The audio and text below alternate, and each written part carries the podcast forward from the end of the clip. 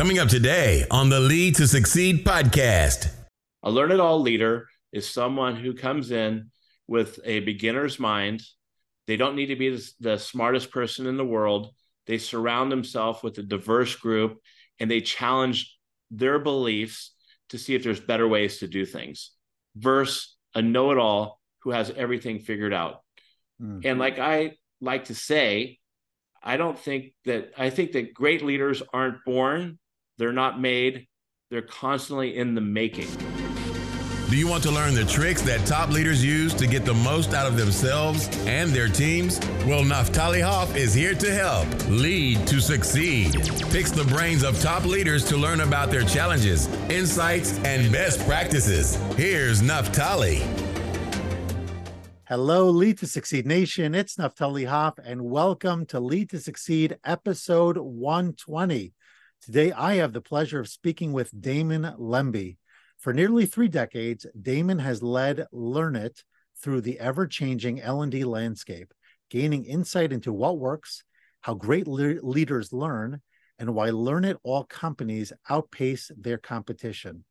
Coming to business from a career in baseball, he brings an athlete's perspective on leadership and training to informal mentoring of executives. Damon has distilled those hard won insights into his best selling book, the, the Learn It All Leader Mindset Tools. I'm sorry, Mindset Traits and Tools. Damon, so glad to have you on the show today. Naftali, it's great to be here, and thanks for having me. My pleasure. And um, whatever mistakes I made, the bio is going to have it correct. So let's not worry about it. Let's dive right in. Um, totally I'm fine. super. I'm super intrigued, by the way, because yeah, a little bit. Um, and I'm a bit under caffeinated, if I'm being honest. But the what's interesting to me is the learning and development I shared with you before we started recording my background in education. So I'm super excited to learn about that. I also, um, I was never a professional athlete, but I've been uh, somewhat athletic, some would say, and definitely interested in athletics for a really long time. So the tie in there is something I'd love to dive into as well. But before we do, why don't you tell me a little bit about how you got here, specifically about Learnit, your involvement with the company? Sure. So my name is Damon Lembi again, and I'm I was born and raised, and I still live in the San Francisco Bay Area. I grew up. I had four. I'm also four siblings, and in high school, you know, everything was really about sports in my family, and I was lucky enough to have a great group of friends. By my sophomore year in high school, I realized that if I had a chance to play sports in college, it had to do it had to be baseball. That was what I was strongest at. So I, my senior year, I was lucky enough. I got drafted by the Atlanta Braves. Um, mm. Dating myself a little bit here, back in the, uh, 1990, and I had my first tough decision: do I go in the minor leagues or do I go uh, to college baseball? I chose college baseball. Took a full scholarship to Pepperdine, and and I did that because really probably it was the vision of what the coach had. You know, we're a small school, and it was really one of my first big leadership lessons. Was he's like he set this moonshot vision uh, and really inspired the team. And but I got hurt. It dealt with a little bit of imposter syndrome, and I ended up leaving and ended up playing at Arizona State uh, in the College World Series, which was really exciting. Hit a home run, and uh, was ready to continue on in my career in baseball, um, which is only thing I thought about for the first 21, 22 years of my life. I didn't get drafted, and here I was kind of at the crossroads. You know, I can continue on independent route, but I was pretty depressed and, you know, it kind of hurt my identity. I was like, I've always been a baseball player. What am I going to do now? And I'm really fortunate to come from a family that uh, of entrepreneurs and also in during that time period up until about 2009 you know we had the largest real estate one of the largest real estate companies in san francisco bay area my dad and my grandfather and we had everything from a mortgage company to a hotel t- chain to a Chinese restaurant. So I had a lot of different options to go into from a family business perspective. Um, but I, you know, I kind of lacked the confidence and I didn't know if my skills were transferable. So I started off as a receptionist at this new business my dad was just starting, Learnit, which is a corporate training, a computer training company. And he started it like a lot of great entrepreneurs, he wanted to solve his own problem. He went, took a class somewhere. He thought it was ineffective. He thought it was boring and too long. And he said, There's got to be a better way to do this. And so this is where he came up with the idea of learn it. I was really, you know, I just happened to be in the right place at the right time, uh, getting out, finishing up with school. And I wanted to start at the ground level. I started as off as a receptionist, um, you know, worked really hard, taught classes, did sales. Fast forward about seven years, uh, when the CEO wasn't working out and they were looking to change, I uh, I kind of threw my hat in the ring and um, was one of three candidates. Uh, had an advantage and um, got the position. I've been here ever since, and it's been about 28 years, and we've we've uh, upskilled close to 1.8 million people, maybe even a little bit more. And so it's been a pretty wild and crazy journey. Um, but yeah, really, that's that's how I got here, and that's what Learnit is corporate training wow. company. Well, there's there's certainly a lot of lot to unpack there. Um, I, I'm I'm intrigued by the, the so to speak missed opportunity um, where your where your baseball career derailed. You know, you mentioned Arizona State as a kid. I used to watch the College World Series. I seem to recall Wichita State playing a lot, maybe Arizona State, and yeah. hearing all these like ping ping, you know, of the of the metal bats and the balls flying out of the yard. Uh, so that's like my my my minimal uh, experience with with college baseball and the College World Series. Um, but more importantly, it's interesting because here you you had put it seems all of your eggs in one basket. Really invested so much time and effort and assumed that your career would involve at least the next 10 15 20 years of it would involve professional baseball and that didn't happen and instead of I mean, maybe there was a, a small element of, of, of a pity party or some sulking or whatever. Those those things do happen, but you you you you quickly found a new way forward. Yes, you had certain let's call it eh, market advantages with family and whatnot, and something to step right into. But nonetheless, you did go through the process of pivoting and recognizing that option A is no longer an option. It didn't work for you, but I'm going to make something out of myself and I'm going to move this thing forward. And I think when leaders fail, and I, am I'm, I'm certainly one of them. You know, I write I wrote my book, uh, "Becoming the New Boss," largely as a result of many failures of myself in the in the realm of leadership. Um, they oftentimes don't know how to take the next step. And you were young, so maybe it's a little bit different, but maybe you can speak to this since you are dealing with a lot of leaders. You are upskilling, as you said. I don't know how much of it is personal conversations or maybe they're just taking your courses. So i don't know how intimately you're getting to know these individuals but what are you seeing specifically? Because i'm, I'm going to ask a question later about your own biggest mistake in all of that but we're already here so i want to kind of take advantage of it. What do you find is the the the characteristic the mindset? What is the special ingredient if you will or characteristic of the individuals who fail or who have their uh, their doors closed in front of them and yet make a successful pivot transition to something new and find a new way forward that really serves them. That's a great question. And i kind of went through pretty much all of what you spoke about. You know when my baseball career ended i uh, i had maybe my own internal p- uh, pity party. And it probably took a couple years to get completely over it you know, uh, a lot of the people I played with, a lot of my friends, you know, seeing them after a couple of years getting into the big leagues and going to watch them play, it was tough. But I also said to myself, you know, I'm I'm 22 years old, 20, 23 years old. You know, I have to make this work. You know what I mean? And I'm gonna. Uh, what I learned growing up is to be fully committed. I was fully committed, like you said. I put all my eggs in one basket with baseball. And I said, okay, now it's time to stop feeling sorry for myself and not live in the past, which unfortunately a lot of people do in business or, you know, when they have failures, they, they kind of dwell on them.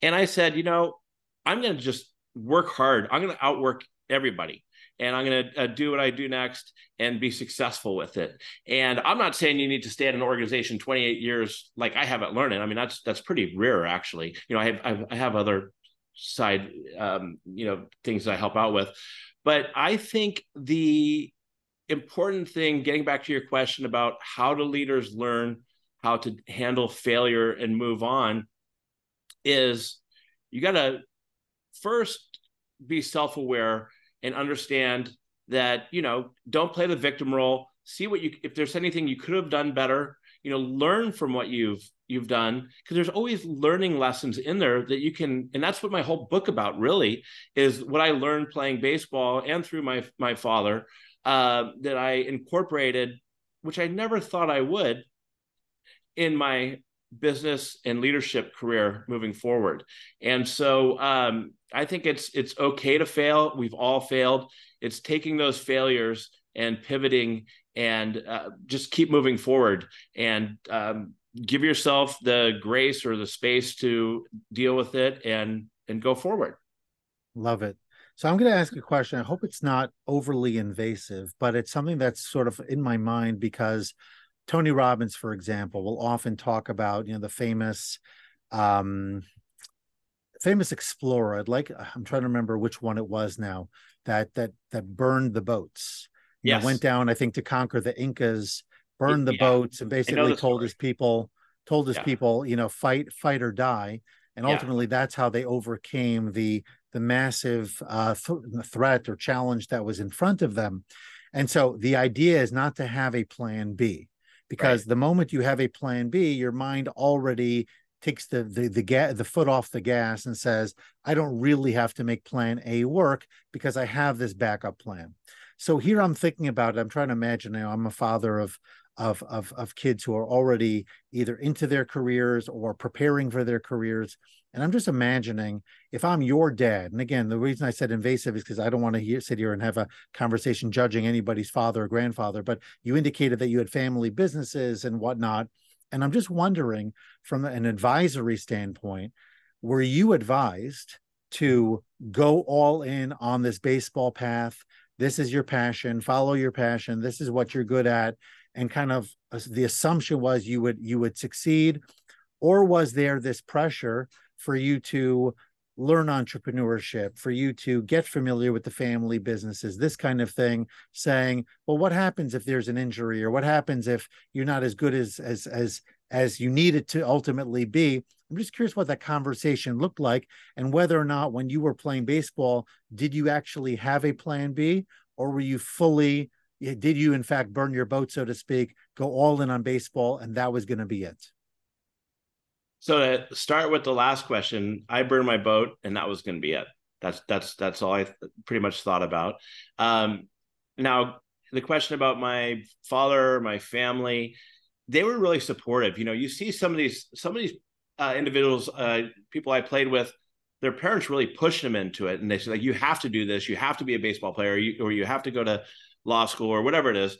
For me, is they were supportive. You know, they were excited by it, but they were supportive and when I, after my senior year, uh, when I didn't get drafted and I had an opportunity to play independent ball and I was kind of depressed, I mean, I kind of got into it with my dad. He really wanted me to uh, see it through the whole the whole thing, right? See baseball uh, through because I put so much effort into it. And he said, you, you, you know, you have the rest of your life um, to to work for our family or or go find a career that you want to. So there wasn't really any pressure, and there was more pressure to try to continue on with baseball, uh, which you know we had some tough conversations. But I was just kind of at that point, I was kind of over it um, and felt like that uh, independent ball was probably a, you know just a, a, a, distraction for a couple of years, and then that's where I kind of dove in headfirst uh, in my business career, but I really wanted to start at the bottom and in a smaller business because I was a little intimidated. Like I said, I was intimidated. I didn't know if these skills were transferable, and I was started at this company that was a couple of weeks old or a week old, and um, put all my energy into that. And I used it as a great, great learning opportunity.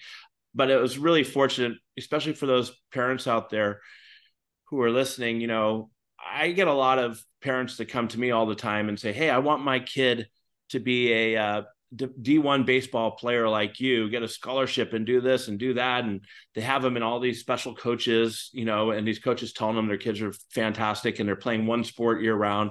And I'm totally against that. I'm all about being more of a generalist. Let the kid play, let the, let your children play multiple sports. Let them learn how to play different instruments. Let them choose their path and try different things and experiment instead of try to pigeonhole into one thing. Because and this goes for i think work and leadership too if you do just focus in and only uh like i played all kinds of sports growing up. You don't these kids can uh, burn out early. And so it's good to explore and experiment. Okay i hear that so I have a question for you related to something you said earlier, and it, it, and and you you talked about how you know when you when you had that crossroads moment, not being drafted, took a little bit of time, but eventually you you you decided in your mind that baseball was no longer going to be your path, and then you had to figure out your next steps. What what advice do you give to leaders, or um, what would you minimally what do you think about the question of when you see people are struggling? That yes, you could upskill further. Yes, you could take some courses. Yes, you could do X, Y, Z. But sometimes people may not be cut out for their current role or for their industry or something similar.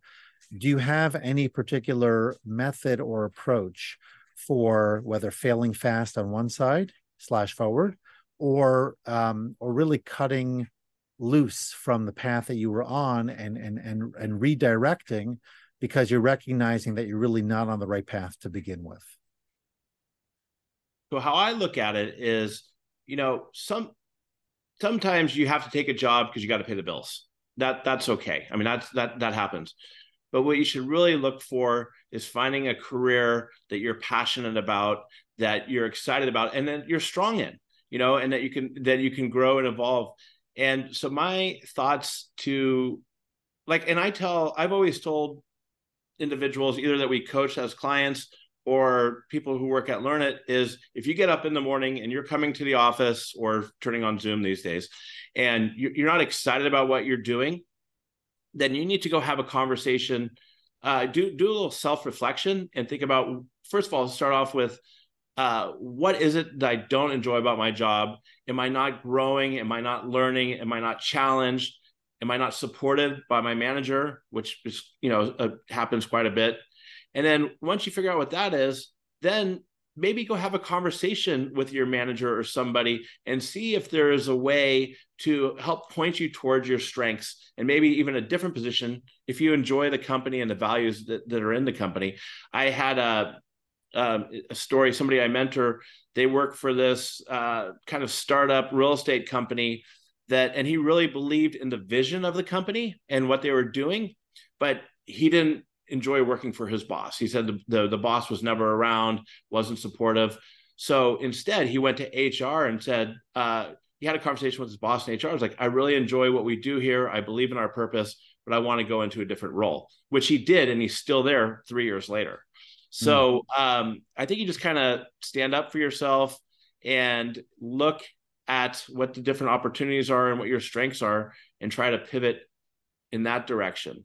Now, if you're a new leader, let's say, or you're, you're thrown into a position and you're dealing with uh, self doubt or imposter syndrome, that's a whole different situation. And what I've done uh, over the years and, and what I've learned myself in dealing with imposter syndrome is really let's say you're promoted to a new position, you're not sure you belong uh, what I say first and foremost is if somebody promoted you, that means they believe that you can do well in this position. So you need to believe in yourself. And my three step approach in dealing with imposter syndrome is number one is to work hard, you know, put in the effort. I'm not saying work 10 to 14 hours a day, seven days a week, but I'm saying, you know, put in the effort, be consistent with what you do. Step number two is focus have deliberate practice. Focus on the areas that you're concerned with in your whether if if if it's how to give a presentation or be better at uh, delivering you know a tough conversation focus on that when you do it. And number three so it's it's you know work hard focus. And number three is when it's game time you know learn and let go don't you know know that you've you've put in the you've put in the preparation, you've done everything to get you to the point, and then when it's game time and you're going into that presentation, that conversation, or that whatever it is, then just kind of don't worry about all the techniques you worked on. Just do your very best because you know you've put in the effort and let go and don't be too hard on yourself and learn.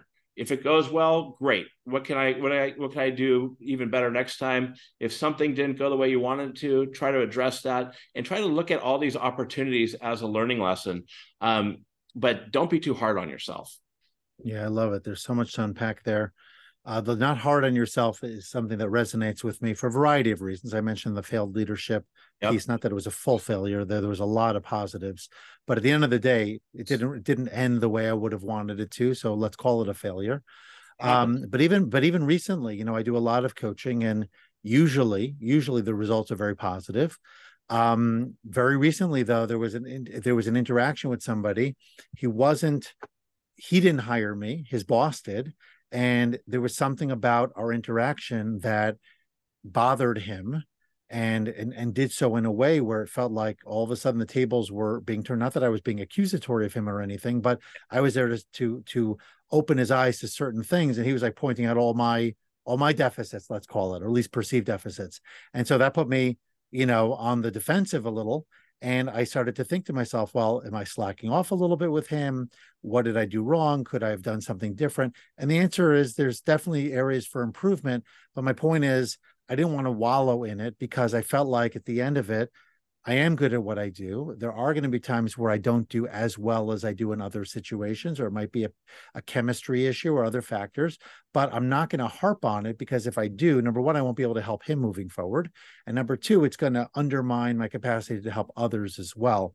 And so I think that those are important. And I'm, I, there was one other thing that you mentioned that I have a question about, just as you're talking about Learnit and the trainings you're providing and the areas that people are looking to grow in just out of curiosity, what are the most popular areas? Do they tend to be more technical? They, do they tend to be more transferable or soft? And what specifically would you say most either leaders or aspiring leaders really want to learn and become better at? For us and how we work and help our customers, we work with a lot of uh, individual contributors through mid-level managers is really our sweet spot.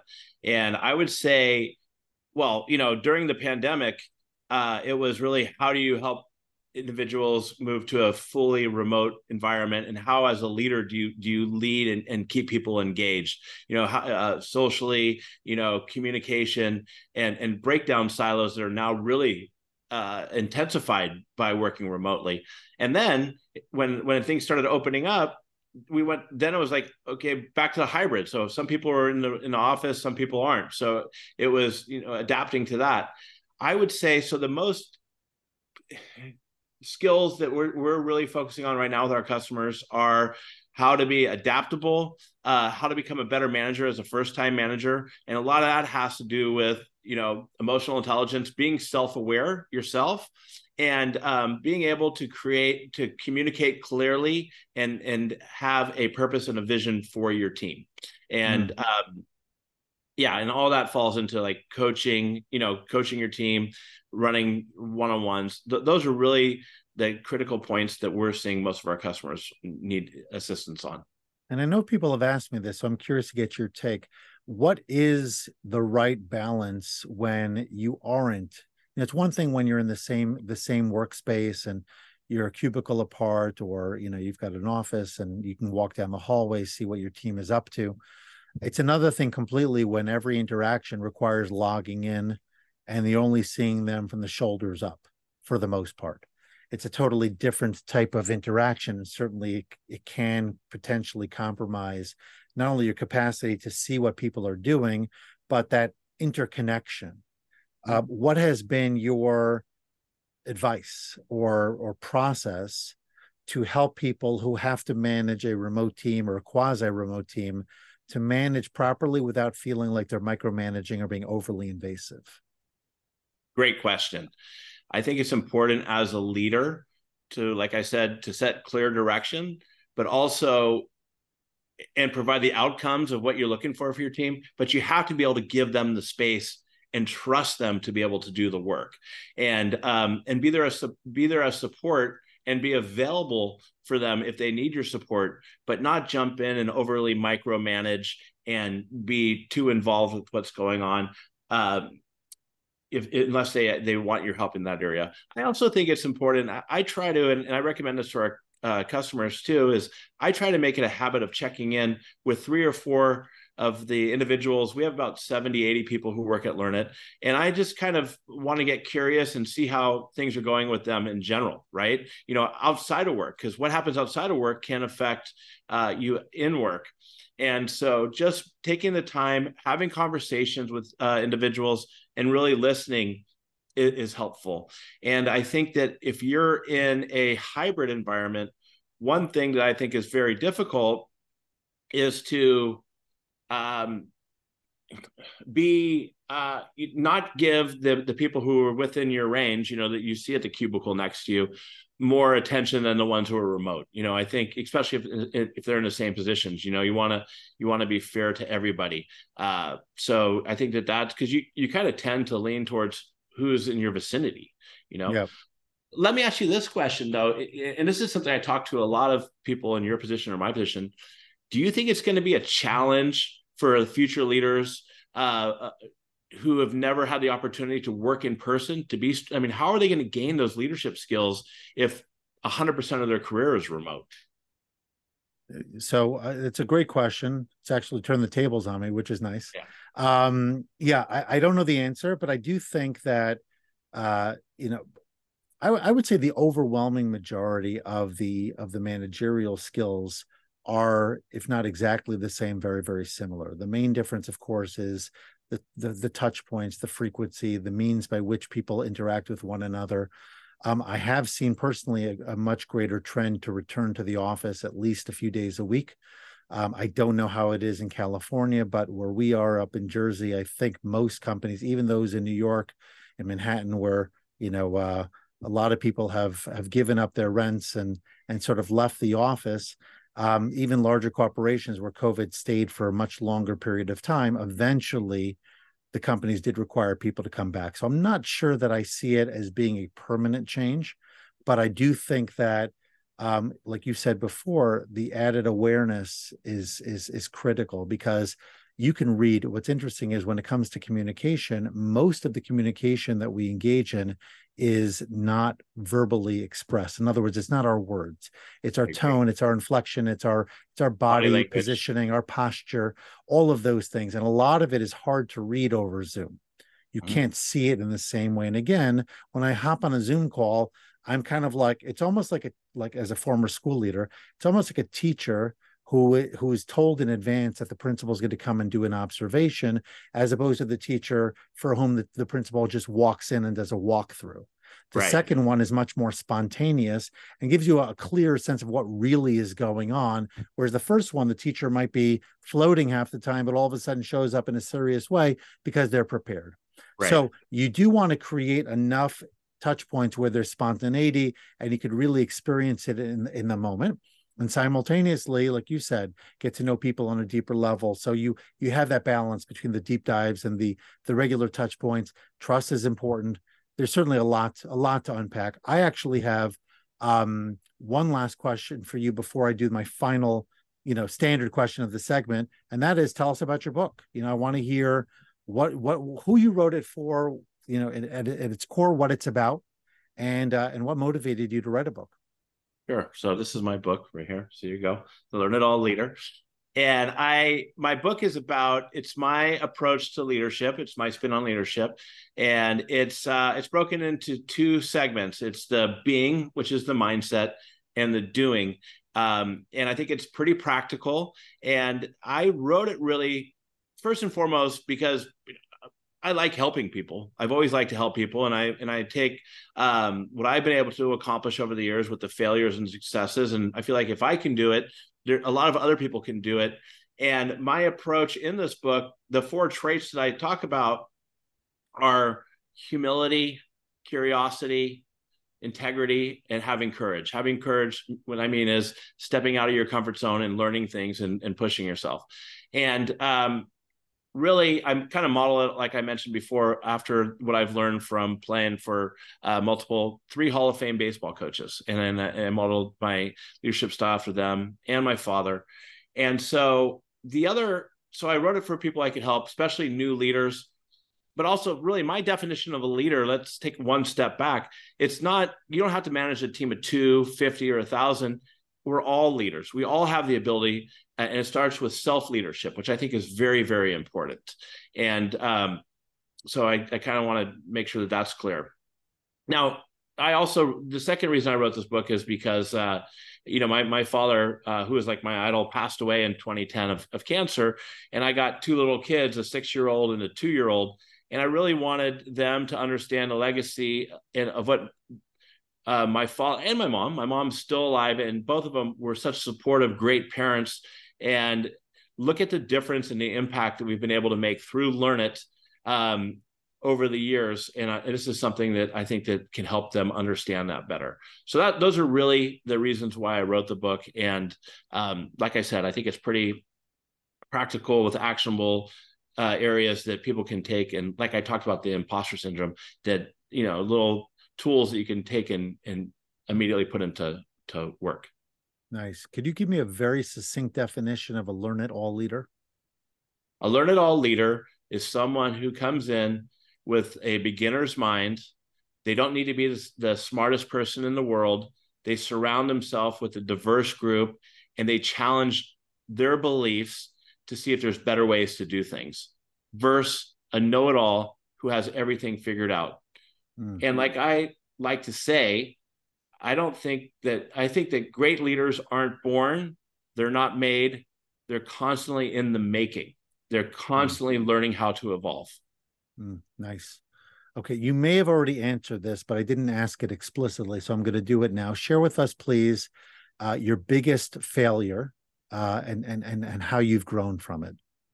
Well, my biggest failure, I would say, going back 20 years, is we over we really overexpanded, and you know this was right around the, the dot com days, and I you know as a 26 year old CEO, and I'm like I got this all figured out, and so we opened up other locations, even against uh, other people's people said, "Hey, you know, go slow, go slow." We overexpanded, and I was lucky to have my family to help uh, support us through that. And otherwise, we would have been out. But what I what I learned are a couple things: is never give up. You need to keep pushing forward. But there's something I talk about in my book called purposeful awfulizing, which is when you have a very you know important tough decision. Don't look at just the present and you know everything rosy think about things a year or two out and try to really understand what is the worst case scenario. If I make this decision, what is the worst case scenario? And if that worst case scenario happens, can we survive it? And if you can't, then you got to go back to the drawing board, take a step back, and figure something else out. That's so that's really, really that is really, really, really what uh, I learned from, you know, almost a catastrophic mistake at at the very beginning. Wow. Wow. Okay, so we're now going to transition to the rapid fire where the answers are short and sweet. A historical figure you'd love to have lunch with. Winston Churchill. Nice. A skill that every leader must develop. Listening. Mm, good one. A quote that you think about often. Okay, I'm going to butcher this, but it's by Gandhi and it's live like today's your last day and learn like you're going to live forever. That's an important mm. one. Nice. I'm not familiar with that. That's certainly a good one to me. A tip to stay calm and focused. Don't overreact. And then finally, a productivity tip that helps you to get more done. I wouldn't say it helps me get more done. It helps me get better, you know, more important stuff done. Is I have what I call the big three where I focus on what are the main things I have for the month, quarter, and then the day, and I focus on getting those done first. Nice. Eat that frog. Okay. Eat that frog. So, so how can people connect with you? How can they learn more about you, your company, take advantage of all the good stuff you're doing, and of course, find your book? You could find my book on Amazon, Barnes and Noble, I really think that the best thing to do is if you want, connect with me on LinkedIn, pretty active mm-hmm. on LinkedIn, and at Damon Lembi. and you can look at our website we for our corporate training uh, virtual corporate training which is learnit.com you know i i realize now that i, I wrote an extra rapid fire down but i didn't include it in my list on the Good. actual screen that i was looking at the most famous teammate or coach you've ever had the most that most famous. people the one the one that most people would recognize most famous teammate because i think you said three coaches were hall of famers Yes. Well, I could tell you, I never played with this person, but I was good friends with him for for two years. Was Barry Bonds? The oh, uh, I recognize that name. Recognize that name. And uh, the most famous teammate I had in the summertime was a gentleman by the name of Nomar Garciaparra. Mm. Who was a big time shortstop, uh, phenomenal player. Played with mm-hmm. him in the Cape Cod League um, a long time ago. Great question. Wow. Okay, awesome. So, Damon, you've shared a lot. You obviously have a lot of experience, wisdom um, to to to share with all of us, and I really hope people do check you out and get your book and all of that. Leave us, please, with one final life lesson with which to wrap up our episode. My final life lessons to wrap up our episode is I would say that we all deal with self doubt, and that's okay. Um, but p- push through it, give yourself more credit than you you tend to do you know fight your inner critic and just go for it. Have fun with it and you'll be surprised at the results that come and successes you'll have but you'll never know unless you you try and you move forward. Powerful. All right damon it's been an absolute pleasure. Thank you so much for coming on to lead to succeed. I've learned a lot um, and uh, really ties into a lot that i'm doing so i think i benefited tremendously and i'm sure everybody who listens will benefit as well. Best of luck, continued success with all that you do. Keep teaching, keep learning, keep inspiring, and uh, and thank you again for being with us today. It was a pleasure. Thanks for having me. Bye bye now.